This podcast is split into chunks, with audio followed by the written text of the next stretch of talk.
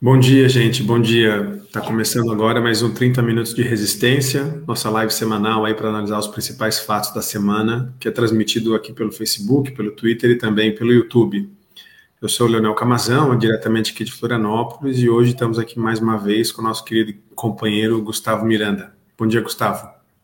Bom dia, Leonel. Bom dia a todo mundo que está assistindo aí o 30 Minutos, mais uma vez, às 7 horas da manhã de sexta-feira, com muita, muita informação também análise sobre o panorama político da passou essa semana e que vai vir aí para frente, né? Semana que vem. É isso aí, Gustavo. Bom, a gente vai começar falando hoje sobre a CPI da Covid, né, no Senado Federal. É, nessa quinta-feira, o representante comercial da, da VAT Medical Supply, Cristiano Carvalho, ele fez um depoimento à CPI e ele contou sobre a participação, Gustavo, de pelo menos oito autoridades do Ministério da Saúde que teriam atuado para agilizar a negociação de vacinas com a empresa. Dessa lista de oito, pelo menos seis são militares. Essa empresa tem sede nos Estados Unidos e ela ofereceu ao Ministério da Saúde lotes com milhões de vacinas da AstraZeneca e da Janssen as negociações foram para frente, mesmo sem a empresa apresentar comprovação de que existiam esses lotes, né? Então, estariam negociando, inclusive, lotes que talvez não existam. É, os dois laboratórios já negaram, né, que atuam com essa empresa e com esse tipo de atravessador, né? As empresas fabricantes de vacina alegam que negociam diretamente com os governos e não, não colocam terceiros na, na mesa de negociação.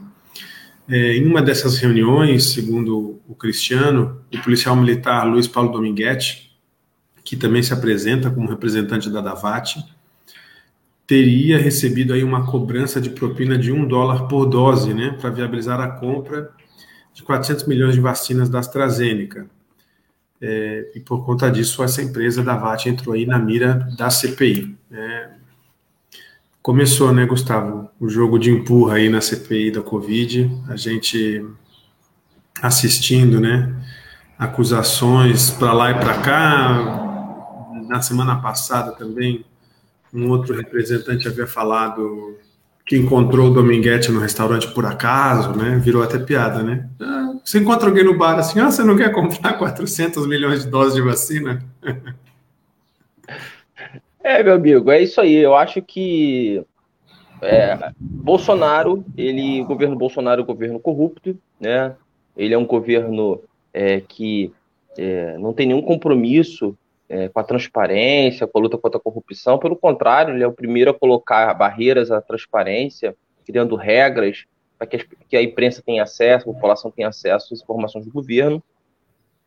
E a questão da vacina foi uma oportunidade de negócio, como está se vendo na CPI, que envolve muita gente. A nossa sorte é que essa galera é bem atrapalhada. Eles não são profissionais, né? Imaginar que um cabo da PM de Minas Gerais possa ser um articulador disso demonstra que essa galera é bem, bem mal articulada, é, deixa muito rastro, e a CPI está nesse rastro, né? No rastro desses, desses equívocos, né? É, dessa falta de compromisso com o dinheiro público e que eles foram né, tentando né, buscar, né, por seus contatos no Estado, né, a enfim, é, ter acesso aos recursos públicos nesse momento de comoção da, da pandemia. Eu também vi a entrevista da representante né, é, de uma outra empresa que foi no dia anterior, né, ela falando que o argumento que ela deu é que os governos não estavam negociando. Bom dia para a Nádia né, Restier, é, o governo não estava negociando diretamente com a, com a AstraZeneca porque precisava de um CNPJ no Brasil. Só que ela não conseguiu explicar o quê? Ela, ela não conseguiu explicar o porquê, porquê né, a, a, a, escolheram essa empresa, né? Ou seja, não, mas por que escolheram vocês, né? Por que vocês... Aí sabe o que ela falou, Leonel? Foi interessante, ela falou assim, não, foi uma, foi uma atitude minha, é, uma, uma uma prospecção de clientes, e lá na AstraZeneca, lá na Índia, tipo assim, é uma, as, as, coisas são inexplicáveis, assim, e a explicação é óbvia, né? A explicação é óbvia. Era um grande esquemão que envolve um PM, o um reverendo, e um coronel. Assim, a base do governo Bolsonaro, né, exposta aí, exposta para todo mundo ver o que significa essa galera. É, realmente muito mal explicada essa história, né? É, e o presidente Jair Bolsonaro voltou a ser internado, né, Gustavo, com problemas no intestino, um problema recorrente que ele já tem, já fez diversas intervenções. Segundo a imprensa, ele já reclamava há dias né, de uma crise de soluços e também de insônia. De acordo com o colunista Lauro Jardim, do jornal o Globo, é, o Bolsonaro ligou para o presidente da Câmara dos Deputados, Arthur Lira, dizendo que poderia se licenciar até domingo agora, dia 18, e com isso Arthur Lira poderia assumir a presidência da República, né, porque o vice-presidente Hamilton Mourão está em viagem oficial na Angola. É, segundo o colunista, a ligação seria uma estratégia calculada do Bolsonaro para fazer um carinho no Arthur Lira, né, Gustavo? Já que ele está sentado aí em cima de mais de 120 pedidos de impeachment contra o presidente da República, né? E também aí da cama do hospital, o Bolsonaro tenta mais uma vez politizar a doença que ele tem no intestino, né? Fazendo ataques diretos ao PSOL e a outros partidos de esquerda tentando vincular essa intervenção, esse, esse problema que ele está tendo novamente agora, com a facada que ele sofreu na campanha em 2018, né? Então, uma, tem um artigo aí do Tiago Amparo na Folha de São Paulo que trata bastante bem desse dessa exploração dessa imagem do Bolsonaro acamado, do Bolsonaro em frangalhos, do Bolsonaro lutando pela sua vida, né? como também uma tentativa de martirização, né, de o uso político da doença, né? É, o Bolsonaro ele, ele tá meio sem saída, né? É, sem saída com o público em geral, obviamente, com, continuo dizendo que com o público bolsonarista raiz, ele tá muito bem na fita, porque as barbaridades dele são, são, são vistas como um projeto político que as pessoas compartilham. Isso não tem dúvida. Só que isso não é suficiente, óbvio, né? As pesquisas estão demonstrando que o Bolsonaro está em descenso ainda não suficiente para produzir o processo de impeachment, ainda não suficiente é, para né, vaticinar que ele vai ser derrotado em 2022. Essa é uma opinião que eu, eu venho apresentando aqui na, nessas conversas que nós estamos tendo aqui no, no 30 Minutos e o, expressando isso também nos artigos do, do Voz da Resistência.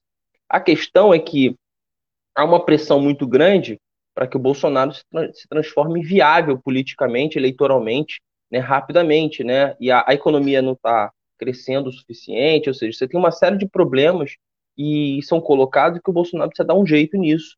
E a saída que ele deu foi buscar a empatia da população. Ele teve que buscar isso através da doença. Tanto é que é muito cinematográfico as fotos, né? Essa foto dele, né, brincando. Tem uma, uma foto no Globo, né, que ele está brincando com uma paciente, conversando com uma paciente, ele deitado, né? E é, muito bem orquestrado o ataque que ele faz ao PT né, e ao PSOL, é, querendo ligar essa doença dele a um produto a um produto passado, né, que, é, que foi a, a, a morte, né, né, a morte, né, a tentativa de assassinato, né, que ele sofreu, né. Aí começou essa discussão de que ele não sofreu tentativa de assassinato, que não foi nada disso, enfim. Mas, de toda forma, a gente tem que ficar é, atenta a essa mobilização do, do Bolsonaro. É verdade. Bom, é, falando ainda do governo Bolsonaro, Gustavo, né, o Twitter confirmou a Folha de São Paulo que apagou aí um tweet racista do Mário Frias, secretário especial de Cultura, por violar as regras de conduta da rede social. É, o post foi entendido como propagação de ódio, né? o Mário Frias ele respondeu um comentário do ativista Jones Manuel, é, dizendo que ele precisava tomar banho, né? Qual é o contexto dessa declaração, né? É, um assessor da presidência, o Tércio Arnal, ele, ele reproduziu uma chamada de capa do Brasil 247, uma foto do Jones Manuel e o título Jones Manuel diz que já comprou fogos para eventual morte de Bolsonaro, né?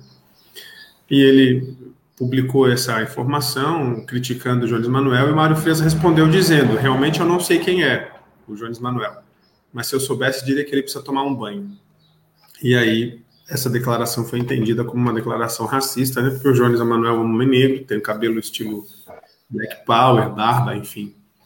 E o Twitter é, decidiu apagar essa esse, essa publicação mas também gerou bastante repercussão ontem aí nas redes sociais e na imprensa, essa declaração do Mário Frias, que já é um sujeito complicado, né? Conhecido aí por posicionamentos bastante conservadores e retrógrados, violentos, enfim, que movimentou bastante aí essa discussão. É, assim, independentemente do que o, o, o Jones Manuel falou, eu acho que é meio que tentativa de lacração, e é uma matéria do 247, sempre, às vezes, eu vejo muito 247, Bom Dia 247, estou acompanhando, faz parte da, da, da, tá na nossa trincheira de luta contra o bolsonarismo, mas às vezes eles exageram, né? Esse caso aí do, da matéria, é, assim, ele ter falado já foi ruim, mas ele tá na conta dele, o Twitter é dele, o problema é dele. O problema é que o 247 transforma isso em manchete, como se isso fosse importante, né? É como, é, é como se a Jones Manuel falou isso, tipo assim, é, Chico Buarque estacionou, a Caetano estacionou o carro indo no Leblon, tipo assim, mas coisas meio, sei lá, né? Mas enfim, é, ah, mas isso não tem, isso eu tô falando não justifica em nada, quero ser muito claro, da, da, da suposto racismo, não, do racismo, suposto racismo isso, não tem outro nome para se dar senão racismo. Ele, o Mário Frias cometeu racismo, ele tem que ser denunciado pelo Ministério Público Federal, tá certo? Não tem, não é o não é o Jones Manuel que tem que entrar, é o próprio Ministério Público Federal, está na função de ministro de Estado, não é pouca coisa, tá certo? E o ministro de Estado ele tem que se comportar como ministro. O Brasil ainda é uma república, né, ainda é uma democracia, e ele tem que se comportar como ministro, ele não pode ir para o Twitter falar qualquer coisa e cometer crime, né? E, e crime cibernético é crime, continua sendo crime, tá certo? Se você xinga uma pessoa, se você comete racismo nas redes sociais, é crime. E o Ministério Público Federal, né, que aliás, é, em vez de ficar prestando atenção nesses atos dos ministros, se posicionar, ficar preocupado, no caso aqui do Rio de Janeiro, né, de querer abrir escola em meio da pandemia, enfim, é, é querer abrir universidade, romper com a autonomia universitária. Estou aqui fazendo um parênteses aqui, já fazendo uma crítica ao Ministério Público Federal, que foi um fato de ontem, nem está na nossa pauta, mas o Ministério Público Federal, né, que ouve o Voz da Resistência no Spotify e tudo mais, se puder né, denunciar o senhor Mário Frias, faria bem para a democracia brasileira e toda a solidariedade ao São de Manuel. Eu queria só é, resgatar aqui o Twitter do a, a, conta do Instagram do Juliano, que é presidente do pessoal, que diz o seguinte: não posso dizer é, que todo racista é bolsonarista, penso que não, mas não tenho dúvida que todo bolsonarista é racista em solidariedade ao Jones Manuel. Eu também faço as palavras do Juliano, as minhas palavras, né, em relação a esse caso. É. Bom, e ainda nesse tema, né, Gustavo, do racismo, né, é, ontem foi divulgado um levantamento do Fórum Brasileiro de Segurança Pública é, sobre o número de assassinatos cometidos por policiais no Brasil, né, e nunca a polícia brasileira matou tanto como em 2020, mesmo com a pandemia, né. Foram 6.416 assassinatos cometidos por agentes de segurança pública, que representa um aumento de 0,3% em relação a 2019 e dentre os mortos, Gustavo, quase 80% eram negros e 76% eram crianças, adolescentes ou jovens com idades entre 12 anos e 29 anos. Né? É, os números realmente surpreendem, né, por conta da pandemia do coronavírus, que restringiu a movimentação de pessoas em boa parte do ano de 2020. O número de mortos ele cresceu em 18 dos 27 estados do Brasil mostrando aí também que essa letalidade promovida pelo Estado é um problema generalizado, né? Ah, São Paulo, Rio de Janeiro, não. É um problema que ocorre em todo o país, né? É, o número de mortos, de pessoas mortas pelas mãos de policiais, ali contrasta, né, Gustavo? Ele vai na contramão é, da redução dos principais crimes contra o patrimônio, né? Nós tivemos quedas significativas do roubo a pessoas que passam pelas ruas, de 36% negativo, a estabelecimentos comerciais reduziu 27%, roubo de veículos menos 27%, roubo de cargas menos 25% e roubo a residências menos 16%. Né? Então, os crimes têm caído, inclusive por, por conta da própria pandemia, mas o número de assassinatos vem crescendo de maneira bastante significativa, né? Também houve diminuição considerável no registro de casos de estupro, né, menos 14% em relação a 2019. E aí, para eu concluir aqui, Gustavo, né, segundo a publicação, eles usam o termo mortes violentas intencionais, né? Elas cresceram 4%, tendo a população negra masculina como principal vítima, mas além das pessoas negras também é, houve um crescimento proporcional bastante significativo no homicídios de pessoas LGBTs, que disparou 24%, e o número de feminicídios cresceu 0,7%, né? Foram mais de 1.350 mulheres assassinadas por feminicídio, né? Então, assim, negócio realmente bastante chocante, né? Às vezes parece só número, né? Mas é, milhares de pessoas aí que perderam a vida de uma forma violenta e muitas delas pela própria polícia, né? Não, só não vê quem não quer, né? Os dados estão aí, né? Eu acho que o anuário ele presta uma, uma contribuição, né, ao, ao que as pessoas, os bolsonaristas tratam como mimimi, como situação que não existe. Os dados estão aí. Você pega os números desse, das mortes, a letalidade policial e vê quem são as vítimas, você vê que aí no Brasil o racismo, né, é, racismo é, ao estrutural mesmo, né, mata milhares de, de pessoas, né, e, e, o corte de classe, de raça está tá, tá, colocado, né. Infelizmente essa, essa é a realidade. Eu acrescentaria que é, no Brasil, o Brasil tem uma letalidade, assassinatos do Brasil é absurdo, 50.333 ainda pelo, pelo anuário, com um acréscimo né, em 2020, ou seja, em plena pandemia, aumentou o número de assassinatos do Brasil, em tese não faria nenhum sentido, né, à medida que as pessoas ficaram mais em casa. É, e um detalhe importante também que o anuário trouxe com relação à, questão dos, dos, dos policiais. Né, apenas 10% são a favor da abertura total é, das armas, porque houve no Brasil 97,1% de armas a mais, né, é, depois da flexibilização do Bolsonaro. Em contrapartida, as forças policiais, que são a base do Bolsonaro, não têm uma maioria a favor da, da, da, do, do, do, da, do, da posse e do porte restrito de armas. O que é interessante, na verdade, quem está enfrentando né, é, a, a, criminalidade, quem, quem se propõe a ir para a rua, sabe que corre mais risco, é óbvio, né?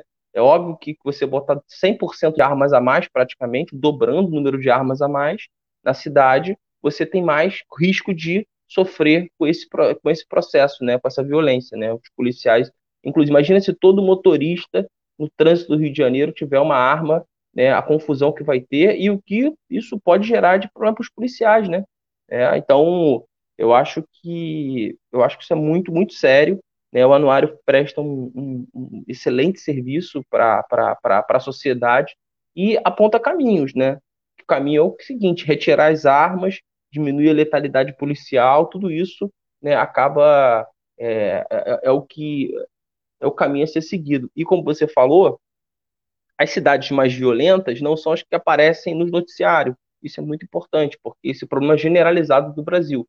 Eu moro no Rio de Janeiro, né, e eu sei que o Rio de Janeiro, a letalidade do Rio de Janeiro, ela, ela, o Rio de Janeiro parece ser mais violento e é um lugar violento, entretanto, existem lugares violentos que ficam invisibilizados, porque a, a, a, então, o assassinato ocorre no Rio de Janeiro, os meninos de Belfor Roxo que sumiram, isso vira uma pauta nacional. Ainda bem que vira uma pauta nacional, porque isso é muito sério. Mas existem meninos que, que, que somem no Maranhão, no Piauí, na Bahia, no interior da Bahia. Né? A, a, pauta nacional não, não, não traz isso, né? Por isso a violência é generalizada assim.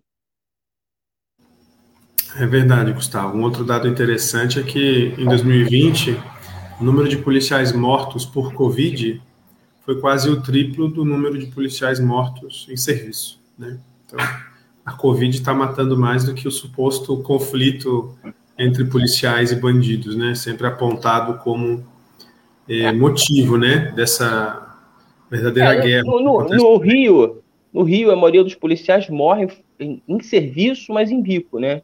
Eles estão em serviço, estão trabalhando. Em geral, boa parte deles morrem por estar fazendo segurança privada, enfim, outras condições, entendeu? Não em serviço fardado, entendeu? Então, eles, é, numa atividade terceirizada, numa segurança de alguma autoridade, entendeu? Então, é isso, infelizmente. É, Gustavo, e ainda, né, hoje, hoje a gente está praticamente falando só sobre violência e racismo aqui no nosso programa, né? É, aconteceu nessa quarta-feira, dia 14, a reprodução simulada aí da morte da designer de interiores Kathleen Romeu, né? A reconstituição do crime foi necessária para que a polícia e o Ministério Público pudessem é, recolher os elementos é, que comprovem né, a causa da morte para juntar na denúncia. De acordo com uma reportagem do jornal O Dia, a necrópsia comprovou que o disparo que atingiu a Kathleen partiu de cima para baixo do local onde os policiais estavam posicionados no momento da ação policial. Né? É, mais um, como você falou, né, a violência policial ocorre em várias partes do Brasil, mas também no Rio de Janeiro acaba tendo mais visibilidade, né? E dessa vez, dessa vez não, né? Mais uma vez contra uma pessoa inocente que não tinha nada nada a ver com nada ali, enfim, que estava grávida, né? Estava pronta para a dupla morte, né? É, ela e o filho, né? Acho que ela estava de cinco, seis meses, né? Quatro meses. Eu, eu acho que, assim, é, é uma tragédia muito grande. É, os policiais já estão sendo acusados já de, de fraude processual, né? Porque essa, essa expertise de, de sumir com as provas é típico de quem é muito perito nesse, né, nesse tipo de, de mister, né? Então, pessoas tratam o tempo todo do crime e sabem como é que você se desfaz do crime. Então, mas também existem órgãos de controle, como o Ministério Público, enfim, que está que tá nesse caso do, do, da Kathleen atuando bem e já percebeu já que, que o ambiente da qual, né, o local onde foi feito, onde a Kathleen morreu, sofreu modificação. Então, esses policiais já estão sendo acusados de. Eles, alguns deles participaram da, da, da simulação, mas como até a matéria do Voz vem dizendo, né, ob, obviamente, trazendo informações de outros veículos de informação aqui do Rio de Janeiro, como o Dia, o próprio G1, é, a polícia não está colaborando, como sempre não colabora. Né?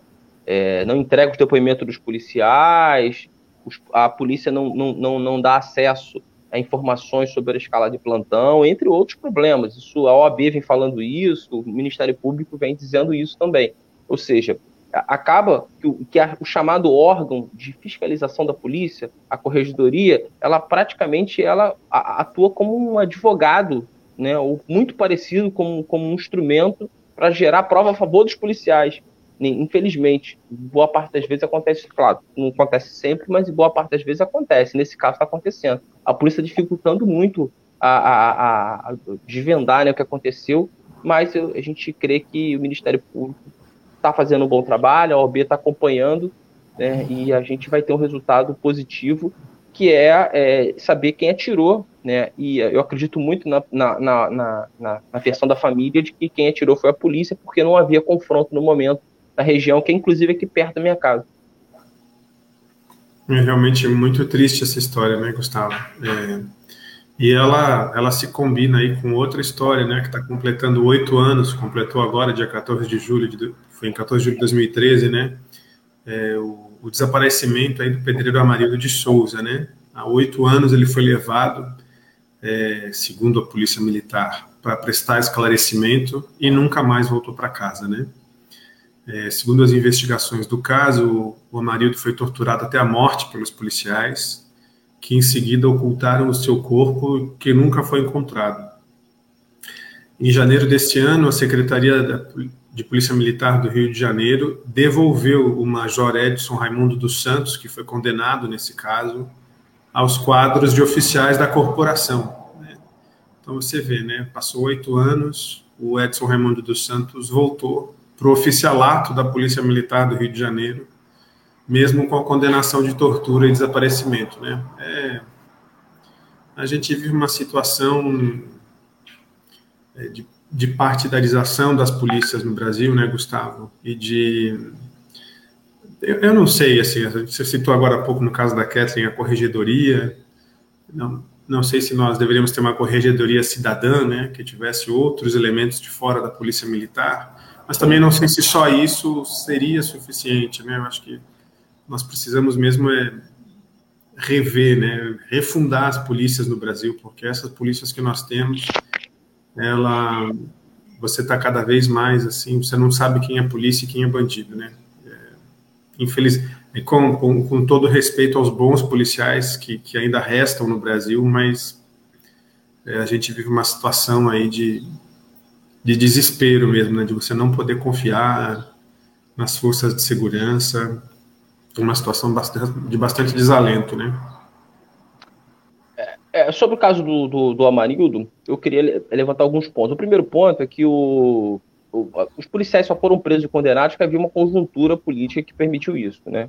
Na época, é, havia uma, uma, uma, uma, revolta popular, a, a questão do Amarildo, ela, ela acabou levando a uma revolta popular devido à brutalidade Existem fatos, né, infelizmente, é, todas as mortes deveriam levar a uma consternação, mas algumas são maiores do que outras, devido à, à falta de total, não só de despreparo de violência, mas é uma espécie de violência sem motivo nenhum, entendeu? Então, o que revoltou as pessoas na época, no caso do Amarildo, foi que ele era uma pessoa comum da comunidade, não fazia mal para ninguém, não tinha nada a ver com nada, e morreu. Sim, morreu, como o da Kathleen agora, entendeu? Estava visitando a avó e morreu, tomou um tiro e. Enfim. Para um determinado setor da sociedade, isso é uma externalidade. Isso aí tem que acontecer porque o, o ponto positivo disso é evitar a criminalidade. Então, umas pessoas morrem mesmo. Mas essas pessoas que morrem mesmo, tanto no caso da Kathleen quanto do marido, são negros, são pobres, e assim. Né? Nunca são outras pessoas, são sempre as mesmas. Mas a gente discorda frontalmente disso. Então, o cenário político que gerou a prisão dos policiais e do major foi um.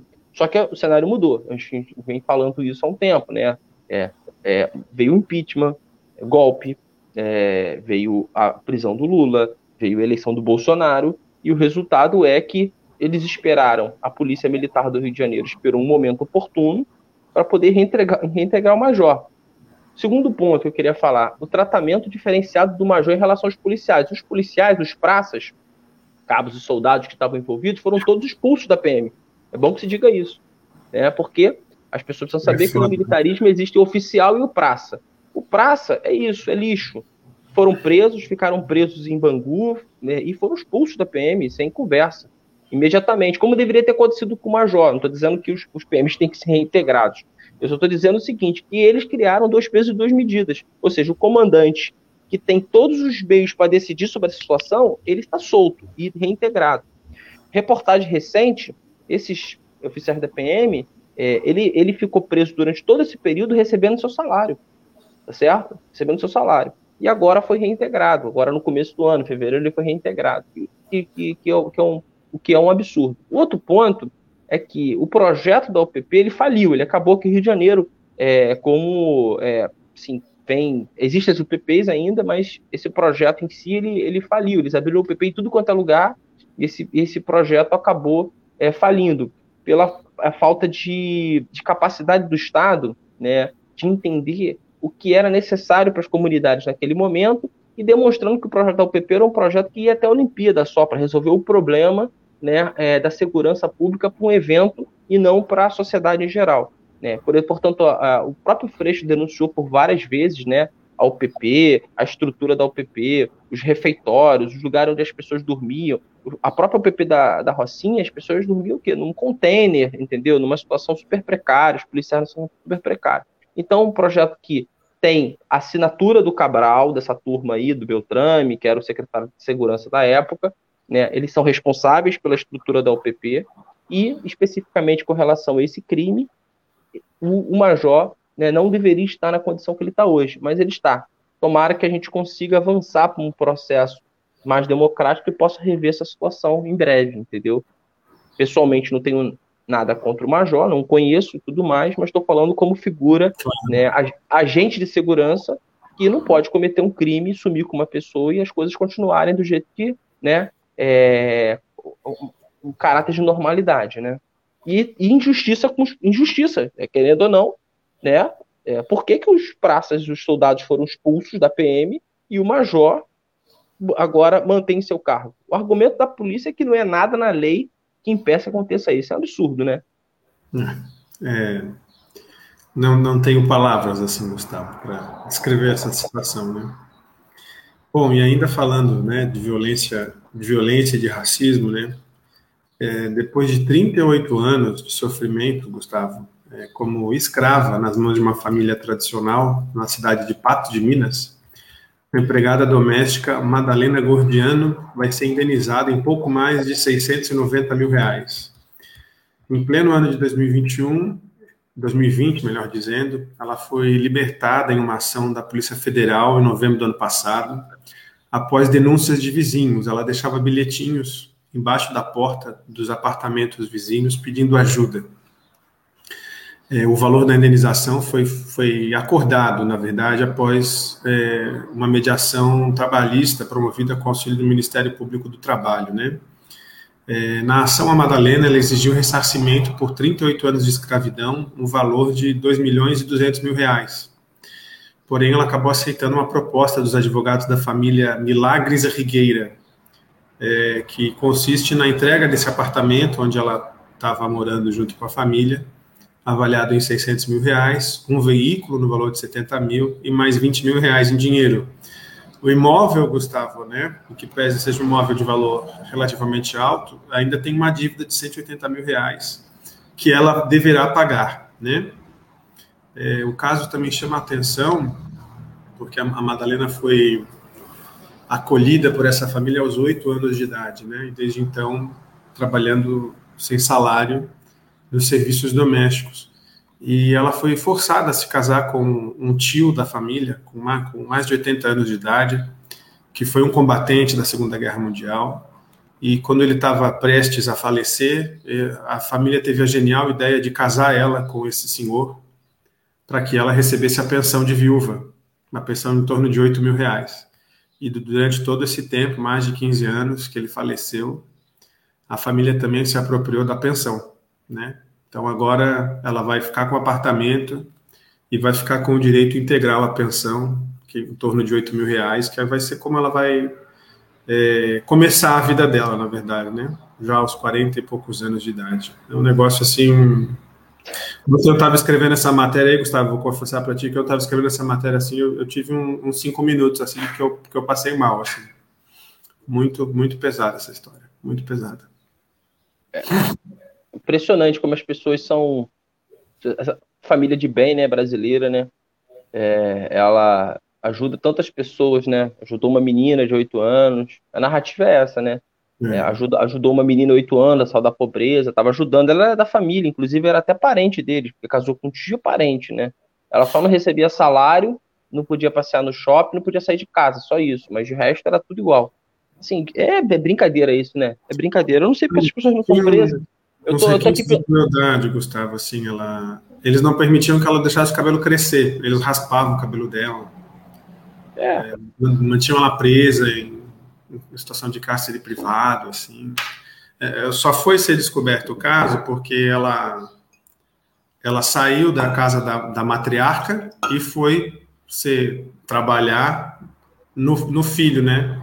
Que é um professor universitário, foi demitido quando o caso veio à tona e é, o que sabe que chama a atenção, né, Gustavo? Se, se eu for no supermercado agora roubar qualquer um pacote de alimento, eu vou preso, né? Agora, uma família que escraviza uma pessoa há 38 anos. Sim. Todo mundo solto. É, todo mundo solto. É, obviamente, a sociedade ela repudiou e tem resultado, um foi demitido e tudo mais, mas é pouco, né, gente? Vamos falar sério, né? Isso é, isso é crime é, isso merece ser punido, né? É, para servir de exemplo também, né? E eu acho que o Ministério Público do Trabalho ele precisa também, é, que é uma área do Ministério Público muito importante, ele precisa ser fortalecido, porque o governo Bolsonaro, é, a, inclusive a direita em geral, né, não gosta do Ministério Público do Trabalho, por, é, é, o setor que investiga né, é, essa situação, né? sobretudo porque esses trabalhadores domésticos eles não têm o aporte do sindicato, né? também tem que ser valorizado, porque o sindicato, em geral, ele é um ente fiscalizador das condições de trabalho, mas, obviamente, esses casos de trabalho doméstico é por conta do Ministério Público do Trabalho, porque não existe um sindicato de domésticos organizado no Brasil. Né? Então, é muito importante fortalecer esses instrumentos de fiscalização né, nesse processo, e eu acho que a sociedade ela tomar como lição isso e denunciar também, né, gente? Vamos, vamos ter que denunciar esse tipo de situação, é porque isso é importante. Né? Não tem que ser leviano denunciar qualquer tipo de situação, mas essa situação é uma situação gravíssima e, enfim, é ruim para Pato de Minas ficar marcado marcado, conheço muita gente de fato de Minas, por acaso, porque eu já morei em Uberlândia, é muita gente é marcado como uma cidade que manteve uma escrava, né? Eu acho que ela merecia inclusive atenção do governo da, da, da, da municipalidade, enfim, para poder seguir a vida dela. É, realmente muito triste. É, bom, Gustavo, vamos falar agora um pouco de política internacional. É, o governo da Argentina denunciou, agora no dia 12, o ex-presidente Maurício Macri e os ex-ministros Patrícia Burris e Oscar Aguad por colaborarem com o golpe de Estado contra o ex-presidente da Bolívia, Evo Morales, em 2019. De acordo com o governo, integrantes da gestão do Macri realizaram uma manobra enganosa e premeditada para ocultar o envio de munições aos golpistas bolivianos.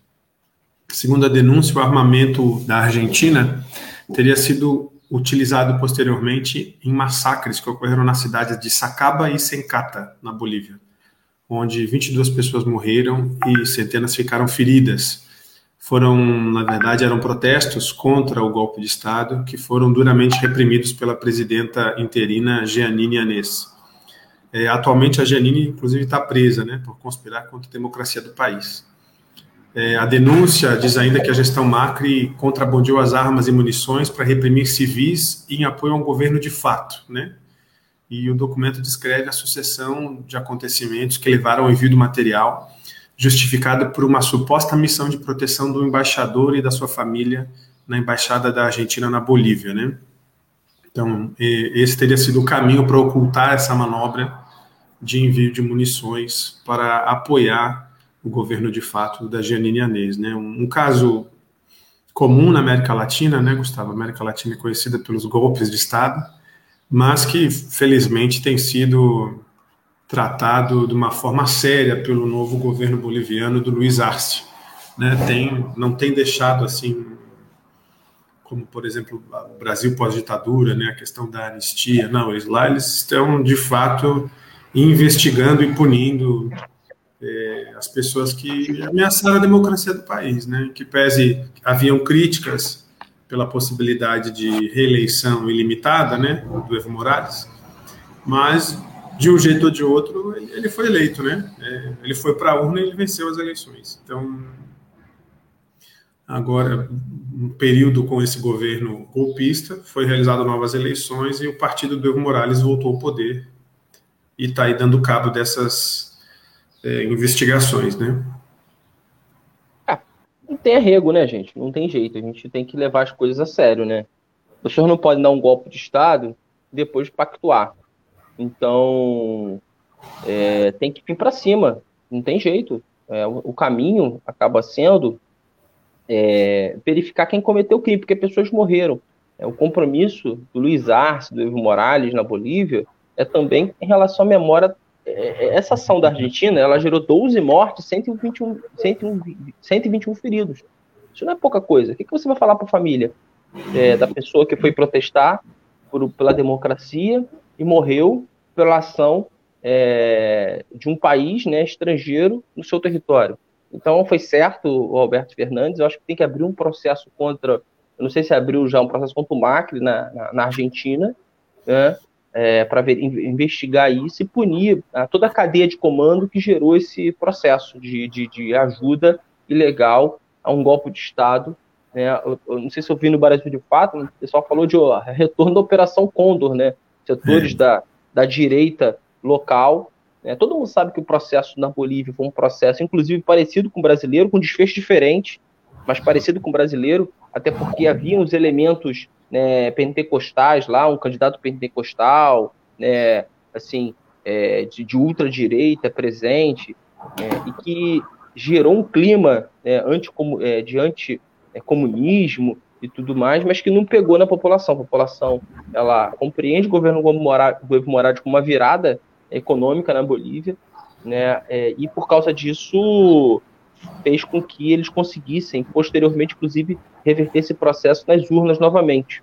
E agora a, essa, essa, essa ex-presidente, né, vamos assim dizer, essa golpista, né, que está presa, né, eu vi notícias de que até o presidente das Forças Armadas da época também, né, tá, foi preso, é, o que que deveria ter acontecido no Brasil, inclusive, né? Um bom exemplo brasileiro, né? Para o Brasil, no caso, né? Então é isso, eu acho que está certo e agora tem que buscar a responsabilidade do Macri na Argentina também. E vamos sair da Bolívia e da Argentina, Gustavo, para falar de Cuba, né? Cuba viveu as maiores manifestações contrárias ao governo desde 94, nesse último domingo, né?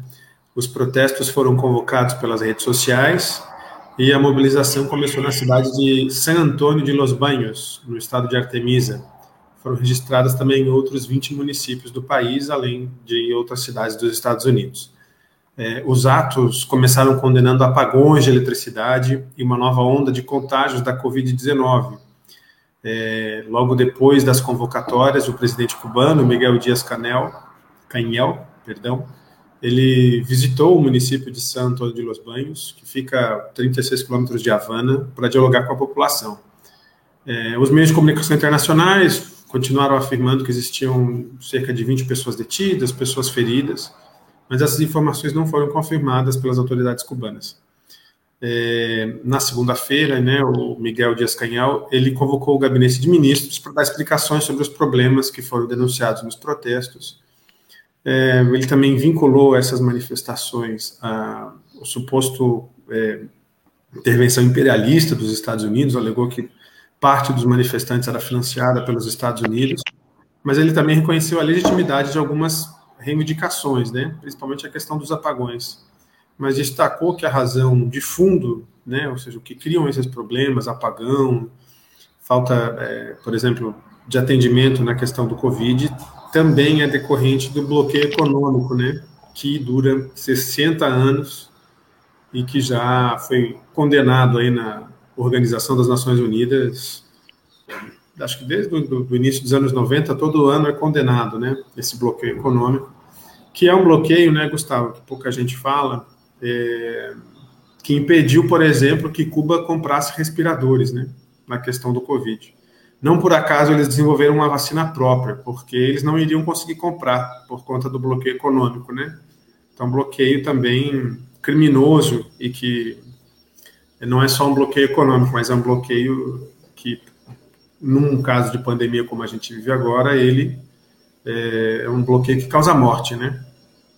E, e só para eu concluir, antes de passar para ti, Gustavo, né? É, para ter uma ideia, Cuba tem mais ou menos o mesmo número de casos de Covid-19 é, do que Florianópolis.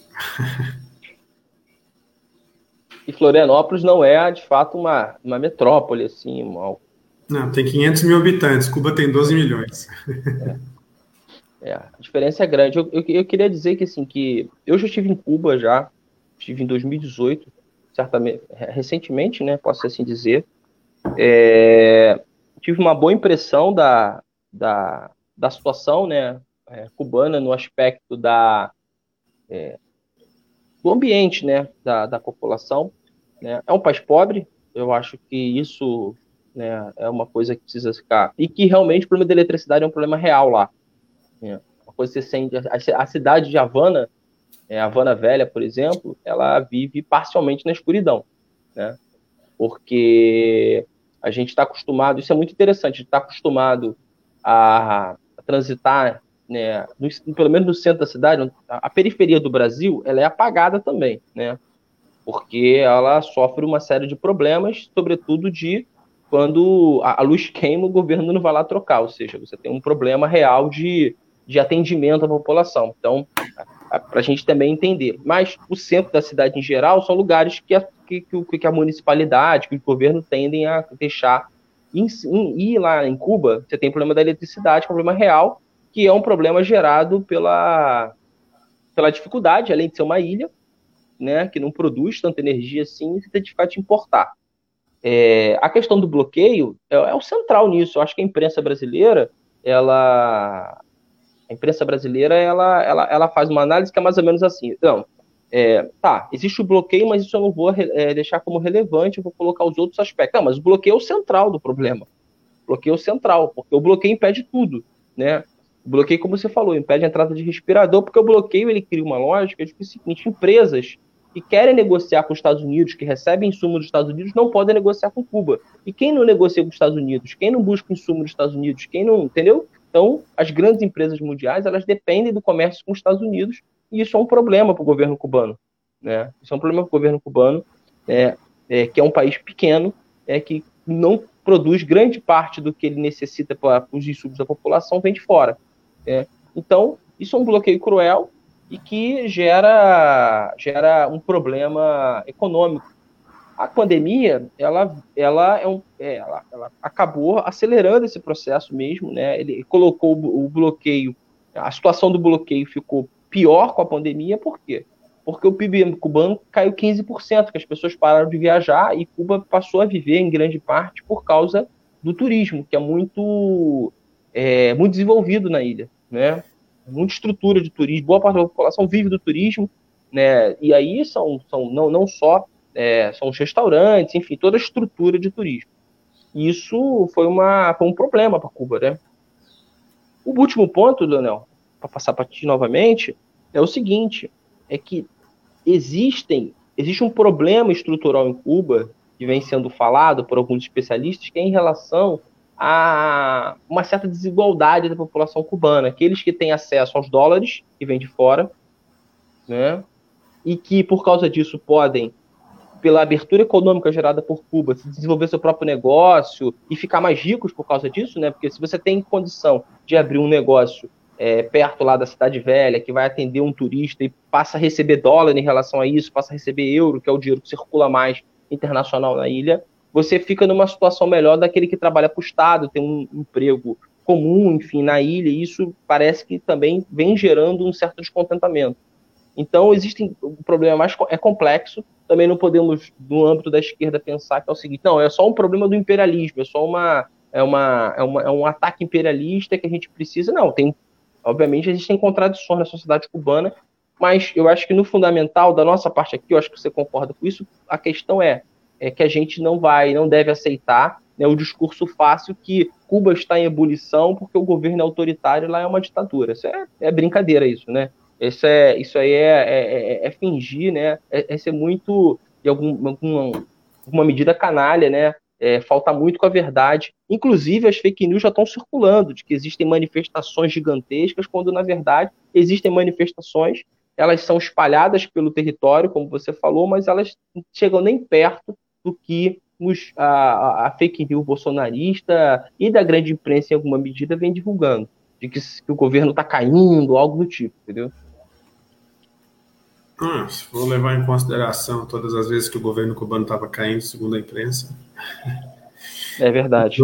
Gustavo, deixa só eu fazer uma correção aqui, tá? É, na verdade, o número de casos de Covid-19 em Cuba são 220 mil. Eu fiz uma comparação imprecisa, mas são 1.700 mortos por Covid-19 em Cuba, um país com 12 milhões de pessoas aí, né? Qualquer bairro de São Paulo tem, provavelmente tem, tem mais mortes do que, do que Cuba.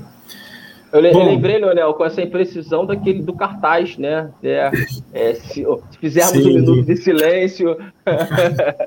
Acontece. Um minuto, de, é, um minuto, de silêncio por cada morte do Covid, a gente vai chegar um ano em silêncio. Um ano não, como é que era? Eu até esqueci. Eram oito, o cartaz era oito anos. É. O cartaz tá do sindicato aí do Rio de Janeiro.